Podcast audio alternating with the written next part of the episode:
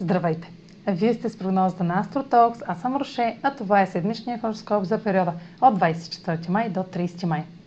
Ще разкажа накратко за общите влияния за седмицата, след което ще продължа прогнозата по знак на асцендента и вашия зодиакален знак.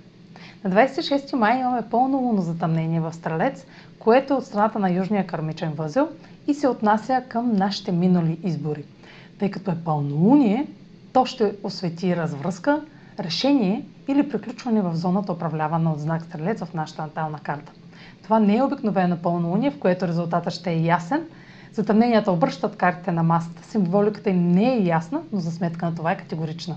На 29 май ретрограден Меркурий в Близнаци ще засили още повече ефекта на затъмнението. Любимото на всички време за корекция е подходящо да преосмислите, предоговорите или пренапишете дела в зона от живота ви, която е най-активна в момента. Използвайте следващите три седмици от фазата на ретроградния Меркурий за анализ и смяна на мнението. Меркурий е в съвпад с Венера точно преди ретроградната му фаза да стартира. Случващото сега няма да е напълно ново за вас. Вече сте получили не един сигнал за предстоящи събития и новини. Те може да са толкова мощни и объркващи, че да ви е нужно да ги чуете отново и отново, за да ги побере умът ви. Е, ще имате цялото това време през месец юни.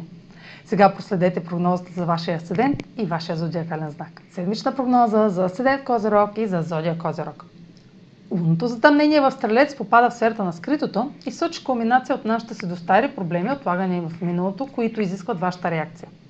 Избор направени преди може да носят загуби, да не обслужват духовните ви вярвания и резултатите да не ви удовлетворяват. Но възможности, свързани с любопитно за вас знание, ще разширят и обогатят вярванията ви по горните теми. Ретрограден Меркурий в Близнаци попада в сферата на ежедневието, като подлага на преразглеждане ваш работен или здравословен навик, отношения с колеги или задължения към друг.